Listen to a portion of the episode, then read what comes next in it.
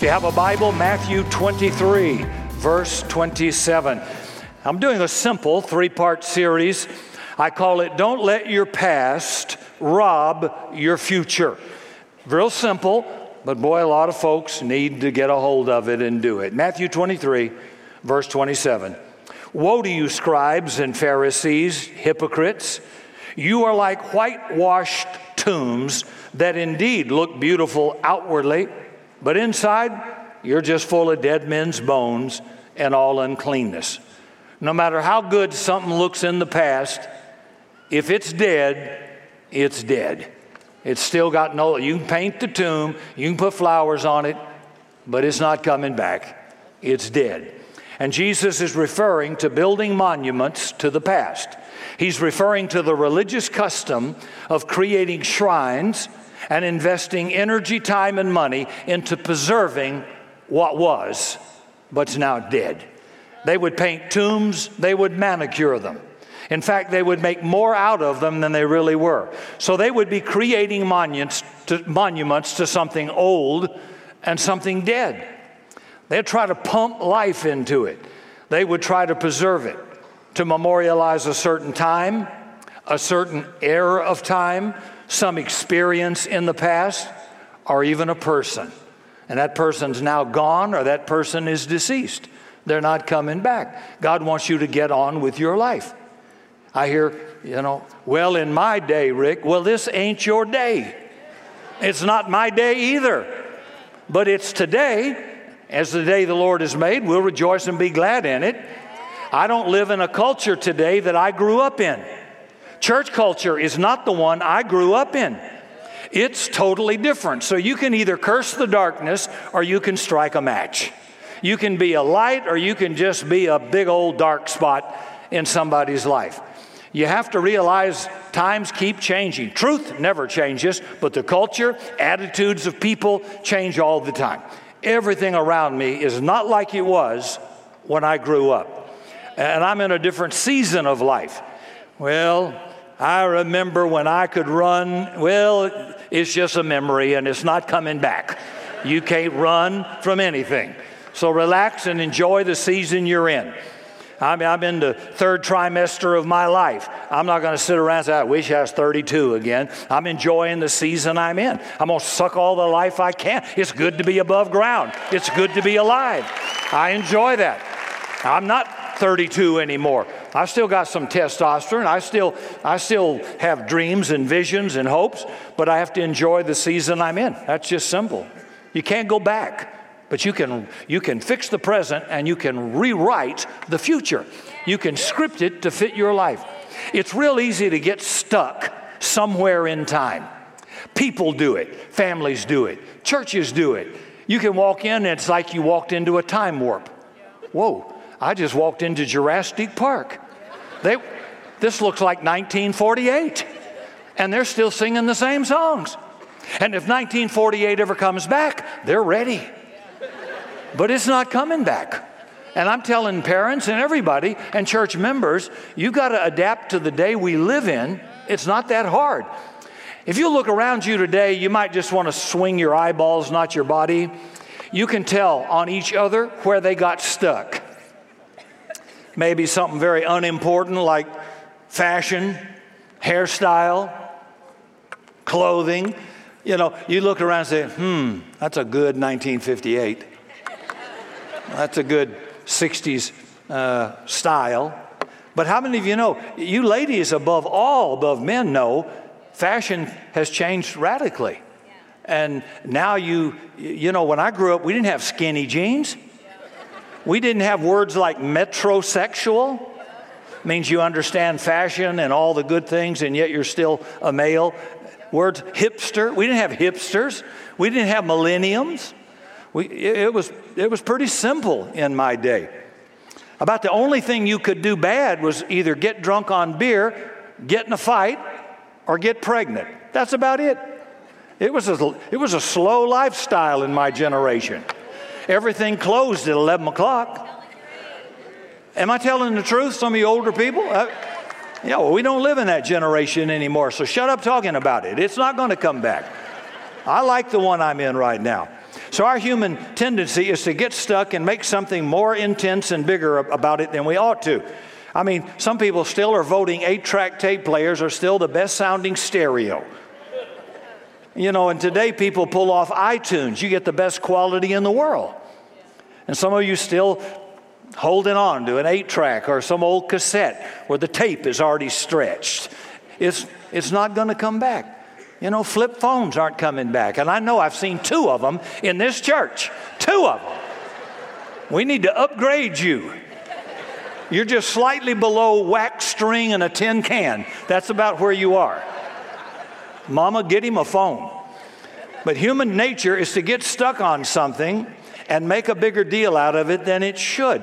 When you glorify the past by giving it excessive attention, it actually restrains and hurts your future. In this auditorium this morning are a variety of experiences, both good and bad. And the only thing those experiences have in common is they're both past, good and bad. So learn this there is no future in your past. It's dead, it's gone. And all over this building today are those good memories. You can take a good memory forward into your future, but you're going to have to learn to let the bad ones go. They are all in the past. Some of you ladies remember the young man that swept you off your feet. He was looking good. He bought you flowers, sent notes, but be careful. Those good memories 40 years ago will cause you to want to trade him in today. What happened to that sweet, thoughtful person? Why, you remember when he'd take off his coat, throw it down on a mud puddle so you could walk across. Now he just says, Jump it, baby. they say when a man opens a door for a woman, you know he either got a new car or a new wife. yes. But if that memory is something that you dwell on today, it will frustrate you with the present and limit the good thing God wants to do for you now. So, others of you have got negative experiences in your past, and you're determined not to relive them. So much so, you've made up your mind, so much you're going to focus with intense energy and labor, you're never going to let that happen again. And all that excessive energy and excessive attention you're putting into it not happening again is actually bringing tension and anxiety into your present life. You had a bad relationship and you're determined you're not going to have it again and you don't even know it, but you're putting off such vibes, it ruins the potential of a good relationship and a new relationship today. You don't mean to do that, but you're doing that because your walls are still up and you, you, you know, you're still sharp as a razor and it tends to push people away rather than draw them to you. So, some of you are determined your new wife's not going to do to you what your past wife did. And you'll keep on reminding her of that. But you know what? She's tired of hearing about your past wife. And that's not who she is. And she doesn't want to hear about your mother either. And if you're not careful, your past that you keep bringing up is going to wreck your future. Don't do that. See, that was then, this is now. Learn to live in, the, in today. I can't live in tomorrow, I can't live in the past, but I can live right now. And I can live bold and I can live big, and so can you. That was your former husband.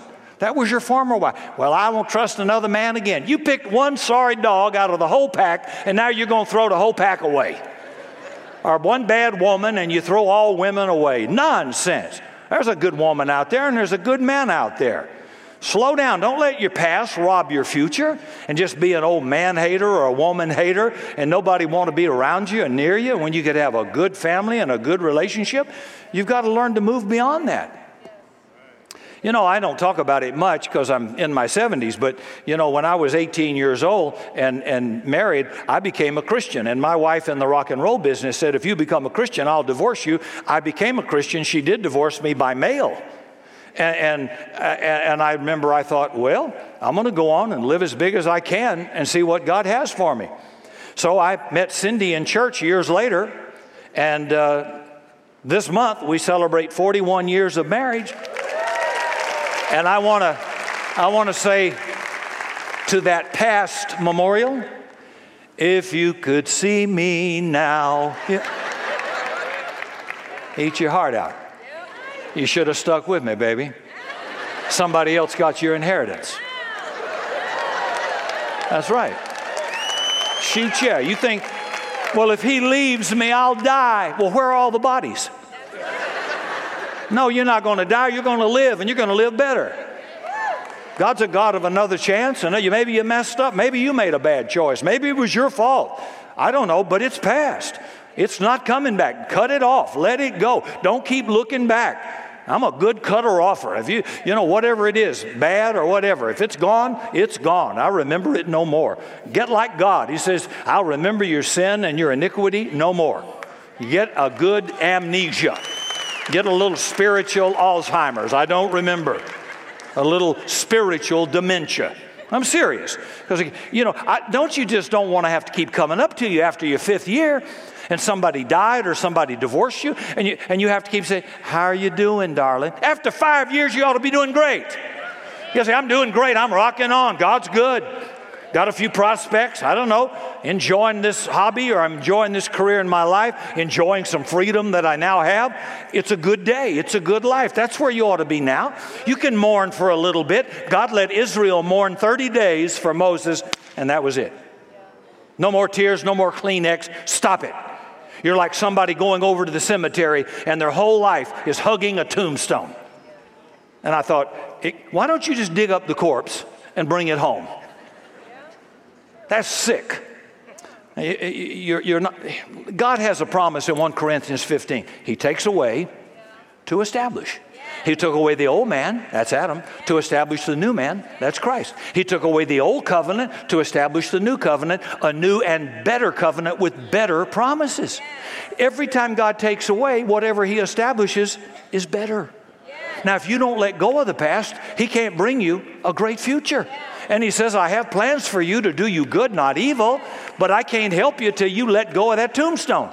Let go of what was and embrace what is. It's a new day, it's a new opportunity. I'm sorry you were hurt. I'm sorry somebody did you wrong. Truly, I am. I'm really sorry. But that's not going to get you better.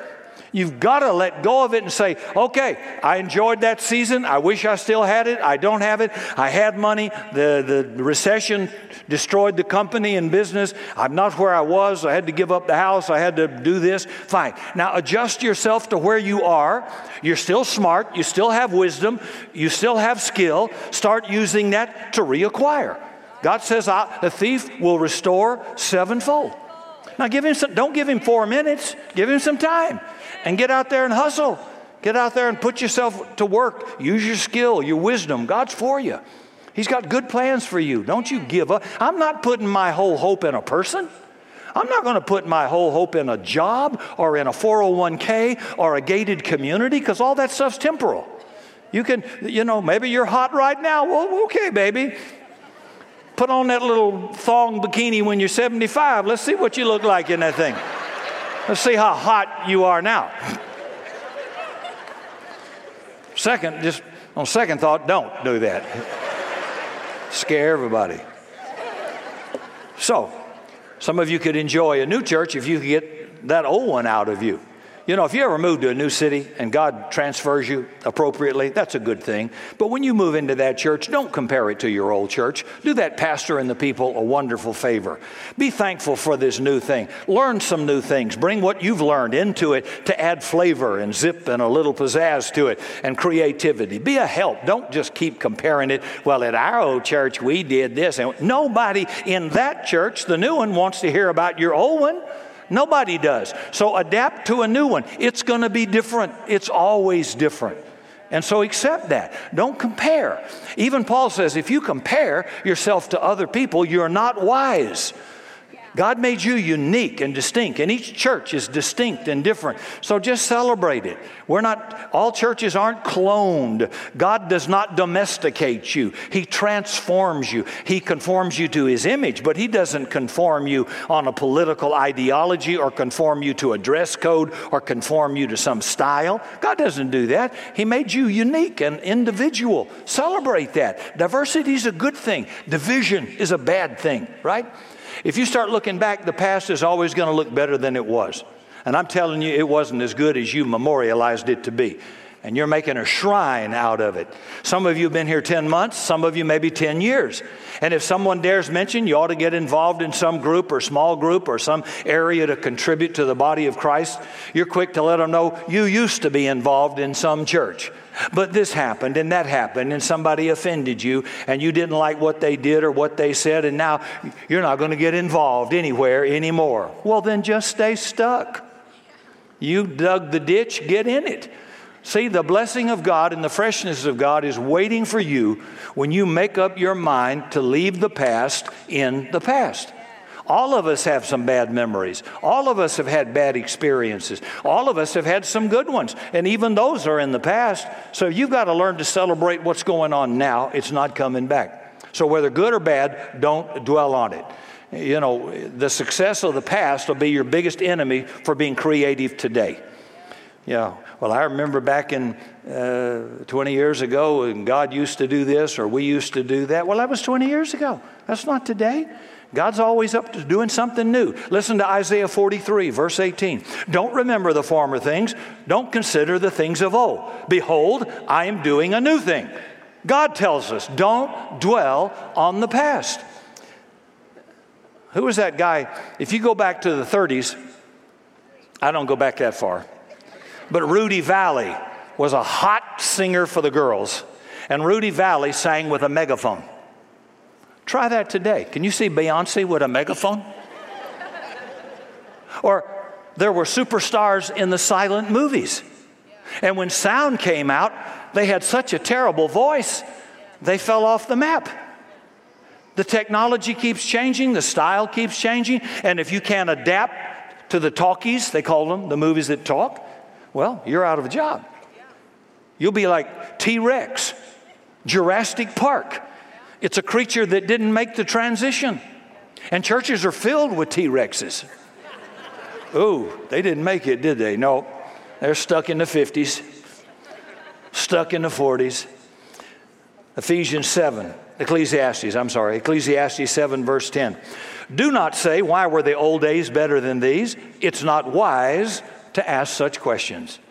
Another translation says, Don't long for the good old days, for you don't know whether they were any better than today. And I hope you can hear that with your heart, not just with your ears. All of us can look at memories and say, man, that was so good. That was so better. And you can memorialize it and make more out of it than life. And so you can talk about it, emphasize it, worship at it, and build a shrine to it. But God says, don't ask why were the former days any better. Don't go there. If you do, it'll mess up your present. You know, when you make preserving the past more important than experiencing the present, it hurts your future. Be thankful for your heritage, whatever it may be. But don't see yourself responsible for, preser- for preserving old time religion. A lot of older people will say, I want to go back to that old time religion. Okay, Sparky, how far back do you want to go? See, you don't ever say, do you? You want to go back? I mean, the disciples rode donkeys. You want to go there? Uh, back under the law, women had to stay outside the city limits during that time of the month. Want to go there? That might be a good idea. Uh, they had no electricity, air conditioning, plumbing. Women had no rights. Women wore veils. So, you really want to go back to that old time religion? I don't want to go back to anything. Not an old girlfriend, not an old spouse, not an old church, not an old time. When we started Summit, we had babies on blankets. We had no nursery program. We didn't have anything. We just started. It was chaotic. We had people show up with tambourines to play during the worship. Tambourines. That's got to be out of the 50s, right? Or 60s? I, then we had a few people come in with banners and run around the church. It was, I was sitting there thinking, this would embarrass a mule. It is so bad. I don't want to go back there. I'm loving today. It's better. It's always better. The future's brighter, it's better, more opportunity. Don't memorialize the past. Thank God for it. It was a place, but that's not we've moved on, and hopefully a good move on. So our responsibility is not to preserve the previous generation's traditions.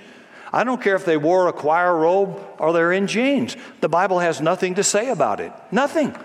They didn't, have, they didn't have changed wardrobes in the New Testament. They didn't have coats and ties in the New Testament. They didn't have a Hammond B3 organ. They'd have played it if they did, but they didn't have it, right? We get so silly. I mean, a lot of technology today did not exist. Do you think Jesus would have used a microphone when he spoke to 5,000 people if he'd have had one? Now, he got in a boat, bounced his voice off the water. That was the technology of the day. He rode a donkey, but don't you think if somebody had a corporate jet, he'd have jumped on it? I mean, I, lo- I love you, legalists. I love you because I just want to get in your face and eat your lunch because this is not scripture. You can't build a monument on tradition unless it's Bible clear. And if it's clear Bible, boom, you can drive a stake on it. But because you like a style, or, well, I, I, got saved in 1961 and that was the music we sang and I like it better. That's just because that's what was playing when you came in. But the music keeps changing. God says this in Scripture sing a new song to the Lord. I think even God gets tired of hearing an old one.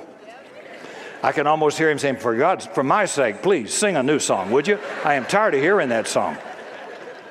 You're not 400 years old. Update this thing. And all the songs of the, of the European church back on uh, uh, Luther, uh, he wrote, A mighty fortress is our God. A mighty fortress is our God. Not exactly a rocking song, but in that Victorian culture, that was hair raising, edgy because they all they had were Vatican chants. Aye, aye, aye, Isn't that great?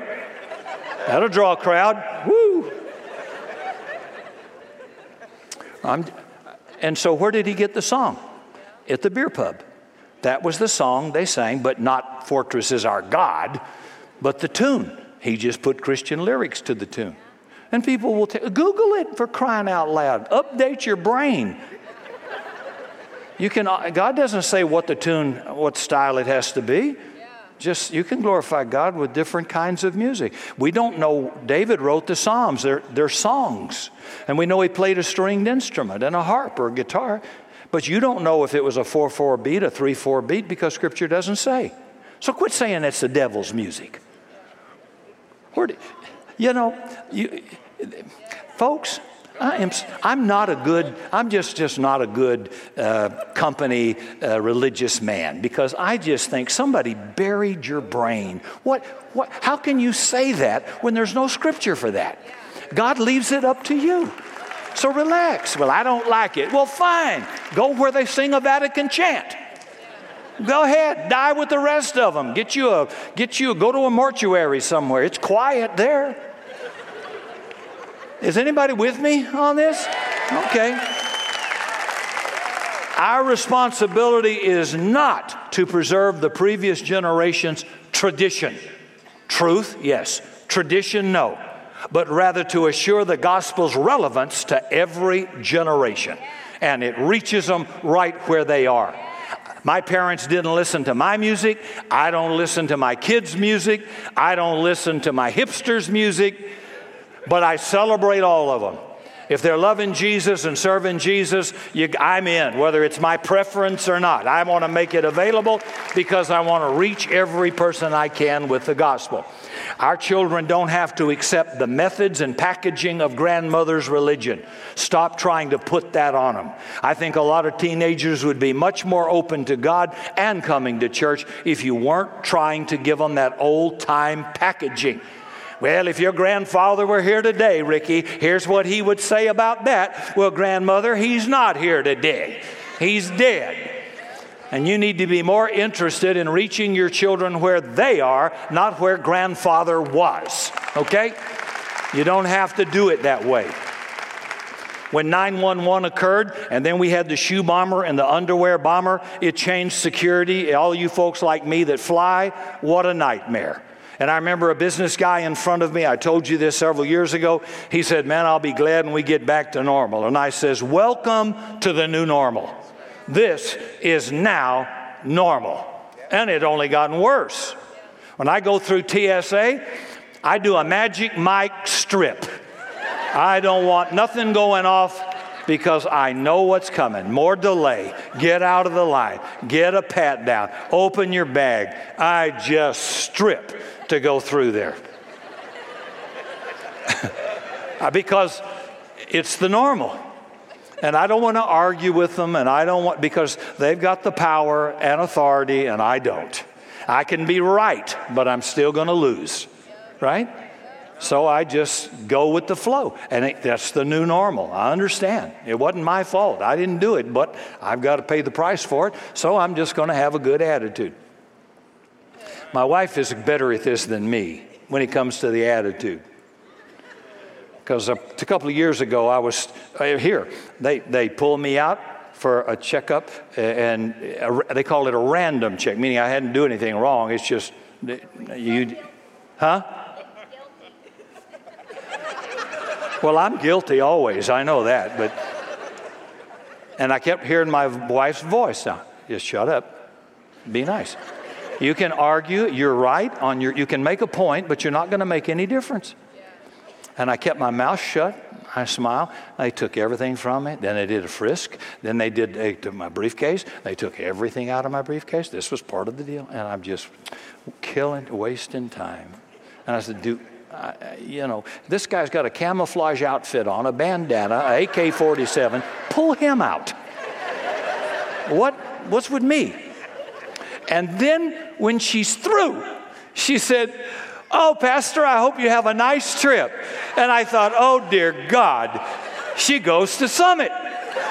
And this is her boyfriend, the other agent. I didn't know, but I was nice. I'm so glad I was. Darth Vader stayed at home that day. Whoa. I mean, who would know? The greatest thing about the gospel is it's not limited to some era of time. It's not limited to one culture.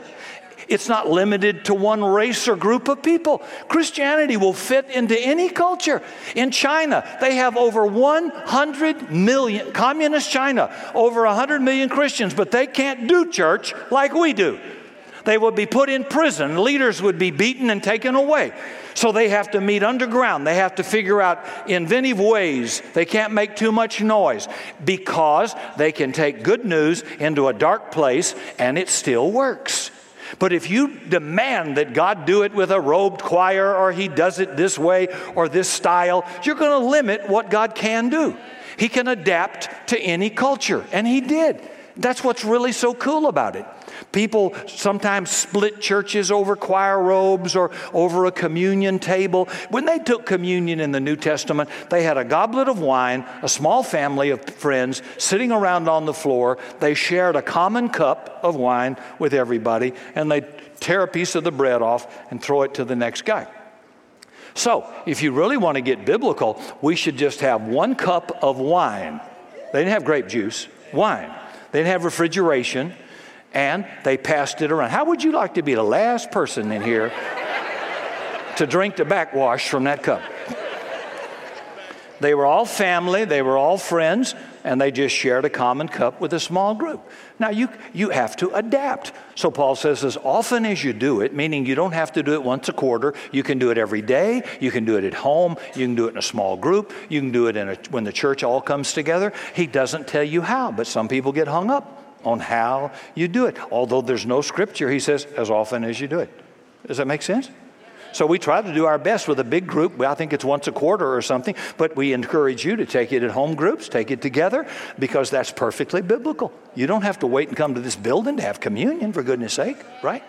Okay. I, I don't want to waste time on it. Some older saints will walk in and they see high tech. They see intelligent lighting, they see colored lights, they see all of the uh, electrical technology and videos, and they say, What is the church coming to? You know, when they went to church, they were taught on flannel graph. Little Bible characters were stuck on felt. And then I remember when churches were arguing over worldliness when puppet ministries came to the church. I can remember when, when uh, the charismatic renewal started and they started using overhead projectors with the words on them and they didn't have hymn books. And people thought we're going to hell because we don't have hymn books. Surely that must be in the Bible. Nope, it's not in the Bible. And so uh, you go to, you Catholics, go to the cathedral and you see stained windows and you have a picture of some saint or Mary or Jesus and you'll have a verse of scripture. That was the first video screen. That's, it, it didn't move, but it conveyed a message, right? That was high tech in your day. But you're bothered about a modern tool that's audio visual. The old cathedrals, they had no problem with it. But now we get to do it a better way. We get the eye and we get the ear. It's just so cool. Here's how, when I went to church, here's how they did announcements. Brother Earl's going to come now and bring the announcements. So Brother Earl would waddle up on stage. He'd have his list, and he would mumble on about what's going. Nobody's listening, and, and it's on and on and on forever. And then Brother Earl sat down. When you do a video, you can put color, you can put music, you can, you can even add video to it uh, from a movie or something to make it more current. You can entertain the people by making them watch and listen, and it holds their attention, and they always have a good attitude on the video. And no matter how many services you have, it's always on time, it's always happy, it just repeats itself. It's the coolest thing. Brother Earl won't do that. He can be in a bad mood. He can just not do well at all and go on and on and on and on, right? So, you work behind a computer screen all day, you watch TV at home, you do video games, but when you come to church, you think there's something sacred about your old time, old fashioned junk. Now, there's nothing wrong with it, it's just not as effective in reaching people today. That's our culture. Everybody's got a smartphone, an iPad. Almost nobody carries a Bible today. They've got it on your smartphone, unless you got a flip phone. Can't believe I saw a flip phone. So, whether it's a church or a business, don't make a method sacred. The only thing sacred is truth, not technology, not, not style of communication, not songs. Truth. Truth is truth forever. But how you communicate that truth changes in every generation. It always does. So don't get hung up on a new style of music. Our kids listen to different music than we did. The church has different music today. I remember when the Gaithers kind of came into the church. You remember that? Put your hand in the hand of the man that's still the water, still the water. that was hot. That was hot. The marketplace is empty. Da da da da da da da. The king is coming. Remember that? Well, that's what I was saying. Please stop. But some people still worship there. But I'm trying to show you that in every generation that I've even lived in, it's changed. It still honors God, same God, it's just a different style. And what we're trying to say is don't make a monument out of an old past style or you're stuck and you can't embrace your future. Don't be selfish by hanging on to the past and penalizing the present generation. So here's what the Bible says I'm doing a new thing, I'll make you a new creation. Sing a new song unto the Lord. My blessings are new every morning. And it's always used in an optimistic, positive way but it's always our human tendency to bog down and get stuck in time. Preachers do it, churches do it. You can walk in and say, oh boy, they got stuck. They're good people, but stuck. You know, uh, quit telling 16 and 17 year olds how much you miss them as little babies and holding them in your lap. They're going to look at you like you're afflicted and say, please deal with it, mother. You know, I'm 17. I'm not going back in your lap. Stop talking to me like I'm a three year old. So we've got to keep growing as parents and grandparents and shifting with new seasons in our life and in the lives of our children. God's a God of new things. Every 24 hours, we get a new day. Every 31 days, a new month. Every 364 days, a new year. Every generation talks differently. My grandfather might say, God is wonderful. Our kids say, God's awesome. You know, my grandmother's favorite song was, I will meet you in the morning by the bright riverside when all sorrow has drifted away. But our kids are singing with new groups and new kinds of songs, but to the same God. So, the fastest way to become irrelevant is to pick up a mantle to preserve old time religion. Don't do it. And you can't preserve it. The new thing is going to run right over you anyway. And so, my prayer is as time goes by, I'll keep changing with that time. Keep the truth, but adapt to the culture. I have to read reports by professionals who survey unchurched people to know how they think, what questions they're asking, and why. Because you and I and the closest friends I have don't think like unchurched people. We've been inside Christianity so long, we're out of touch with unchurched people. We don't even ask the same questions they do. And what's important to us may not be important to them. And I know, you know, God has marked the next generation to do greater things than our generation because we're part of an ever growing eternal kingdom. So it's not a whole lot about what I like or what I prefer. Here's an article from Ministry Today. In 1990, 52 million Americans attended a Christian church on any given weekend. 16 years later, attendance remained unchanged, even though the U.S. population grew by 52 million people. That net increase was brought about by the birth of 68,500 babies, the arrival of 22,800,000 immigrants, minus the death of 39,600 Americans. So think about this 91 million of today's Americans did not live in our nation in 1990. 91 million. More than 70 million of those new Americans are under 17 years of age. Imagine looking out over a sea of humanity that size. And Revelation chapter 7, verse 9 comes to my mind. I looked, and behold, a great multitude, which no one could number, of all nations, tribes, peoples, and tongues, standing before the Lamb. How many of those 91 million new Americans will someday be in that great throng in heaven? See, that's up to us. Evangelical churches more than 40 years old are declining at 1% a year. Mainline churches are declining more than 2% a year. By 2020, just four more years, these churches will decrease by 20%. So, what's more important than what I like is that I stay current, all leaders stay current, fresh, and relevant, so you don't get stuck in some time warp. Unfortunately, that's where a lot of the church at large is. They try to preserve something that's not scriptural, that is not mandated to be preserved, doesn't need to be preserved. And it's sad to see denominations and leaders of past movements all down on their knees giving CPR to something God said is dead. When God says something's dead, don't even think about it anymore. It's over. God told Joshua, chapter 1, verse 2, Moses, my servant, is dead. Deuteronomy 34, verse 6. And God buried him in a valley in the land of Moab, and nobody knows his grave to this day. God didn't want him digging it up or making a monument to a past move when he used Moses. He said, He's dead, he's gone, and I'm not even going to tell you where I buried him. So recognize the past is dead, and God doesn't want you digging up that old marriage, that old job, that old uh, whatever was good or whatever was bad. God doesn't want you bury things that are dead. So God said to this new leader, Arise, go over the Jordan to the land I am giving to the children of Israel. Verse 5 As I was Moses, so will I be with you. Here's what Paul says in the New Testament, Philippians 3:13. Forget those things that are behind, reach forth to those things that are in front. I press towards the goal.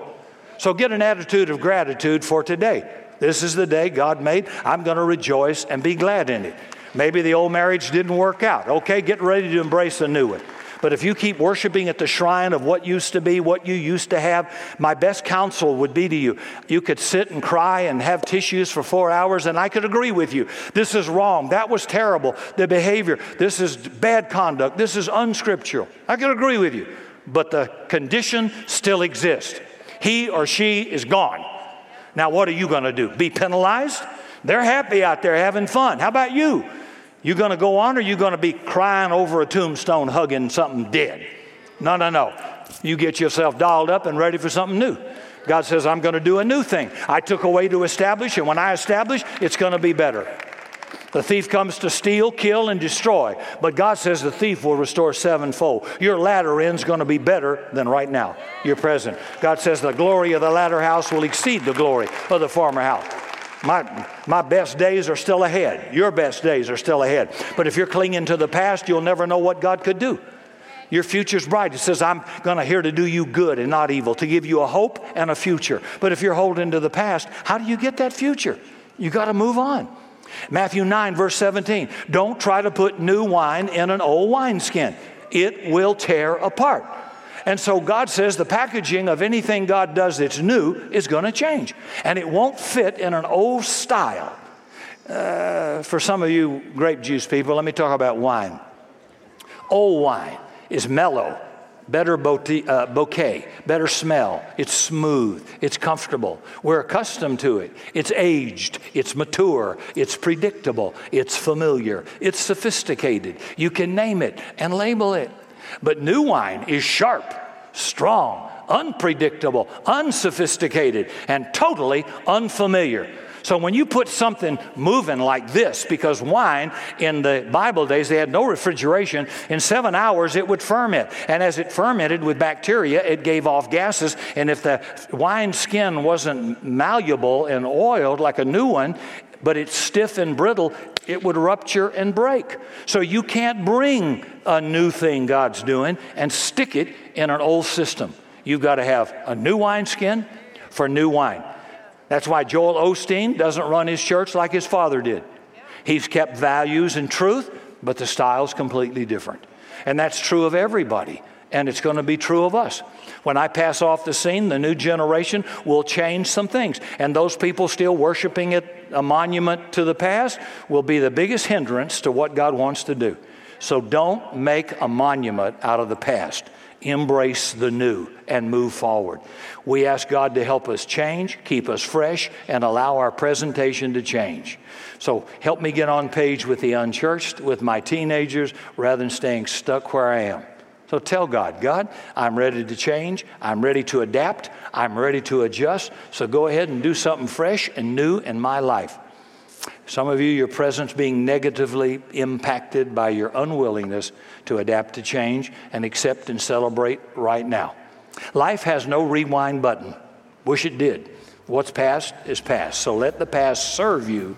Don't serve the past. Take the good, leave the bad. And thank God for a new and fresh day in your life. For more information on Summit Christian Center and Rick Godwin, visit summitsa.com and connect with us on social media